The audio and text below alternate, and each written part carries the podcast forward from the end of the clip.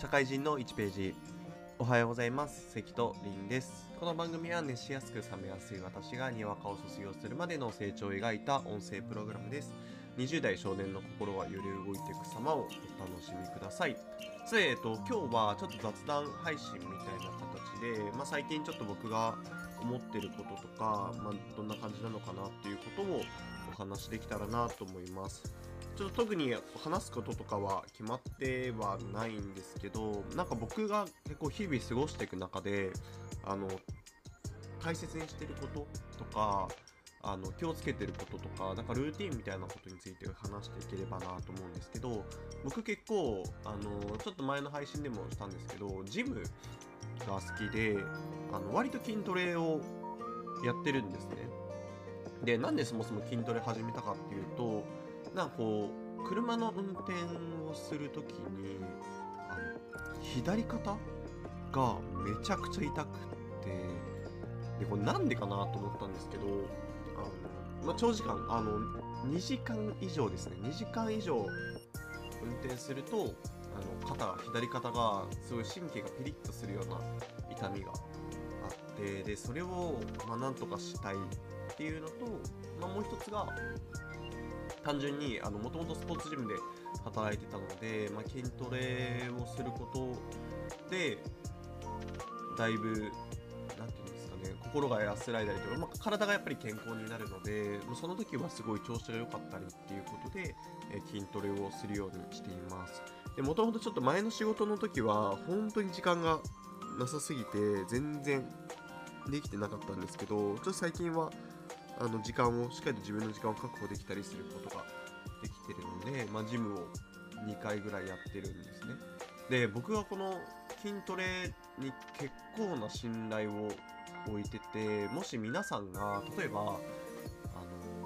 肩が痛いと、まあ、僕は肩痛くて筋トレしてるんですけど例えば、えー、猫背ですとか反り腰ですとか例えばあの横脚ガニ股ですとかすごいいろんな悩みってあると思うんですよ。でそういうのって全部筋トレで割と治ったりする。どちらかというとマッチョになるっていうよりかは健康維持みたいなイメージですね。でこうやるっていうのが僕の中ではだいぶ重きを置いている。本当にマッチョになりなんか筋トレイコールマッチョみたいなあのゴールドジムに通っているような本当中山筋肉みたいなのを思い浮かべる方も多いかなと思うんですけど実はそんなことなくて全然健康維持がむしろ今だと本当日本だとお年寄りの方の方が多いのでお年寄りの方が割といたりっていうことが多かったりしますね。なんで今日はちょっとその筋トレと体と、まあ、心みたいなについて詳しくお話しできればなと思います。それでは行ってみましょう。はい、でまず筋トレについてさっきのあの健康維持っていうところではあるんですけどあの走ったりとかって結構きついんですよ。あのやっぱり汗をかくとかあのちょっとぜいぜいハーハーするとか心臓ほど速くするっていうのはあのまあ重要っていうかやっぱ体結構フレッシュになるのでそういう部分ではいいんですけどやっぱしんどいんですよね。僕ももともと中学高校陸上部だったので走ることとかは別にそんなに嫌いではないんですけどやっぱり20代中盤になってじゃあ走ってこいって言われたらうーんみたいな。どうかなみたいなところはあるんですね。でそうなった時にあのきつくないって言ったら変なんですけどなんかジョギングとかってじゃあ20分30分とか、まあ、3キロ5キロとか、えーまあ、なんか人だとやっぱ10キロとか走るっていう中で筋トレって無酸素運動みたいな一瞬バーってやって終わるっていう感じなんですね。でそれを考えると筋トレってそんなに長い時間やんなくていいんですよ。例えば、あのー、僕の場合は肩を、えー、ちょっと鍛えたいっていうので、まあ、肩と背中を割とやったりしているんですけど例えばショルダープレスっていうあの腕を上に上げる重りを持って上に上げるっていう、えー、機会があるんですけど、まあ、それだったら本当に例えば20キロを10回上げてでそれ3セットとかだと本当に5分ぐらいで、えー、1種目終わってじゃあ他あの背中をやろうかなとかじゃあちょっと胸胸筋鍛えようかなとかっていう時それぞれやっぱり5分ぐらいになるんですね。で本当に僕の場合はあの長くやると続かないっていうのを知ってるんですよ。僕怠け者なので。あのうわ今からジム行ったら1時間かかるってなんで行くまでに15分かかって15分15分で1時間やってその後、えーお風呂入ってああもう2時間かみたいな。だと、えーやれやらないです。僕は全然やらないっていうことをあの知っているのでやっぱりそういう時っていうのはあの良くない良くないっていうか続かないってなっちゃうのででそそこで、えー僕はだいたい筋トレはもう30分以内。ほんと短いと15分。でも3種目だけやってとかっていうのだと、まあ、週23続いていくっていうので割とジムそれで、えー今でちょうどこっちに引っ越してきてなんで200日ぐらいなんで36、まあ、半年以上やっぱ週23で、えー続けられてるっていうのがあるのでこれは皆さんももしよければやっていただければなと思います。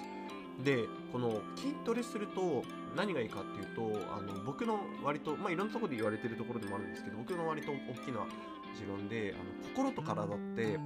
めちゃくちゃつながってるんですよ。なんで、え心が弱ってる時って体も弱るんですよで病は気からっていうんですけどで逆もしかりで体が弱ってる時って心も弱るんですよ例えば風邪ひいたとかっていう時はやっぱり心がちょっと体調が悪いからうんちょっとマイナスネガティブになった。でそもそもその風邪っていうのはもしかしたら心のあの弱ってたところ例えばストレスとか何かをこうずっとやってちょっと疲れ溜まっちゃったなとかっていうのから入ってっていうのでこの心と体のバランスっていうのはすごい重要でやっぱり心がバーンと沈むとその分体も動かなくなったりとかっていうのがあるので体のメンテナンスっていうのは非常に重要だなと思いますで逆に心っていうのはあの目に見えないので今自分がどういう状況なのかって実はすごい追い込まれてたりとか忙しかったりとかストレスがかかる環境にいた時って分かんなかったりするんですよね。客観的に。でも体ってちょっと体だるいなとか熱があったら熱があるなとか頭痛かったら頭痛いなとか関節がちょっとしんどいなとかあの朝ちょっと起きづらいなとかっていうのがやっぱり体に出てくる物理的に出てくるのでどちらかというとメンテナンスの面でいうと体の方がやりやすいなと思うんですよね。でそうなった時にやっぱり体を、えー、としっかりしておくことで心が引っ張られずに済む逆に言うと調子のいい体の状態に心を引っ張ってもらうっていうのができたりすることで割と自分のメンタルとかを保つことができる、まあ、その上で筋肉っていうのはあの使わないと減ってっちゃうので本当に歩くだけでもやっぱり足腰使いますし少しあの何かを持ち上げたりっていうのでも筋肉使ったりする。と使わないとだんだんなくなってっちゃうっていうものになるのでちょっと自分で意識的にま動かしてみたりとかもちろんジム通ったりで本当に500のペットボトルをあの上げたり下げたりするだけでも全然違うかなと思うので、まあ、それで、まあ、筋肉のメンテナンスっていうのと、まあ、体の調子っていうのは割とつながっているのでついてやるのもいいのかなと思います。で割と本当に日常こんな感じであとやってるのは日記？結構つけててあの 僕が日記書いてるところって例えばなんかメモ帳とかスケジュール帳って例えば1日ごとに分けられてるややるあるやつあるじゃないですか。例えば朝の6時7時8時9時10時みたいなので1時間ごとに区切られていてでこの日のこの何時から何の会議があるとかっていうところがこう縦にバーッと書かれていてでまあ1日24時間で、えー、と毎日何やるかみたいなところのスケジュール管理の欄があるんですけどそこをゴリゴリ日記に使ってて。あのなんで1ヶ月のスケジュールな大枠はあの通のカレンダーのところに例えば用事とかもろもろ書いていってでその1時間ごとのスケジュールのところに僕は割と日記を書くようにしています。でこれなんでやってるかっていうと前も大学2年生の時ぐらいにやってたことがあって1年ぐらいやったらその後スッてやめちゃったんですけど、まあ、このタイミングでちょっと20代中盤でまたやり始めたのってなんか自分がこの日何したっけとか去年のこの時どういうことを思ってたんだっけとか何してたんだっけっていうのを記録として残したくてでその時僕すごい後悔したのが大学の2年生ぐらいで書いてた時の、あのー手帳を捨てちゃったんですよ。でたまたま捨てちゃったとかじゃなくて意図を持って捨てちゃってまあその時のあのーなんかちょっと付き合ってた彼女とごたごたでちょっと捨てちゃったっていうところがあってそれすごい結構後悔をしていて本当に1年経つと人って僕も毎年実感するんですけど考え方が180度変わるんですよ。今までいいと思ってたことを翌年悪いと思っててその翌年またそれでもいいなって思ってたりするんですよ。でその心の変化の移り変わりっていうのをなんかこう失いたくなって去年は自分この日何してたのどういうことだったのあこういう感情だった。とかこういう音楽聴いてたとかこういうことを思ってたとかこういうことすごい辛かったとかなんかそういうのをあの将来に残したいとか忘れたくないこれを本当に見返すかどうかっていうのは分かんないんですけどなんかそういうのを見失くなくない見失見失日本語人見失見失見失いたくないなってそれで書いたりしてるんですけど割とこの自分の中の誰にも見せないんですよ。これ別に誰に見せるとかじゃなくて自分で読むっていうかそんなに振り返ることもないんですけどけど自分がその時思った時とか苦しかったこととかって書くとちょっと楽になったりとかっていうのがあるのでこの日記の習慣っていうのは割と皆さんにもおすすめしたいですね。あの上司の悪口とか。こいつこの野郎とかっていうの書いていいんですよ。で書くとこれ別にこれは別に日記じゃなくていいんですけどなんか本当に辛い時とかって紙に書いたりするとちょっとすっきりしたりなんか人に話すのもいいと思いますし何か紙に書くのもいいと思うんですよ。結局アウトプットするっていう意味では一緒だと思うんで。でそれで何かをこう得られるというか、えー、と少しでも楽になるっていうこともあると思うので、まあ、日記もぜひ僕のルーティンの一個ではあるのですです。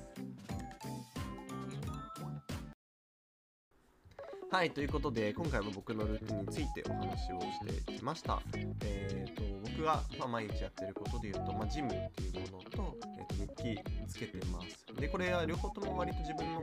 あの防衛的なもの自分の体を体調とか良くするためにやっているもの皆さんもお試しいただければと思います。それではまた。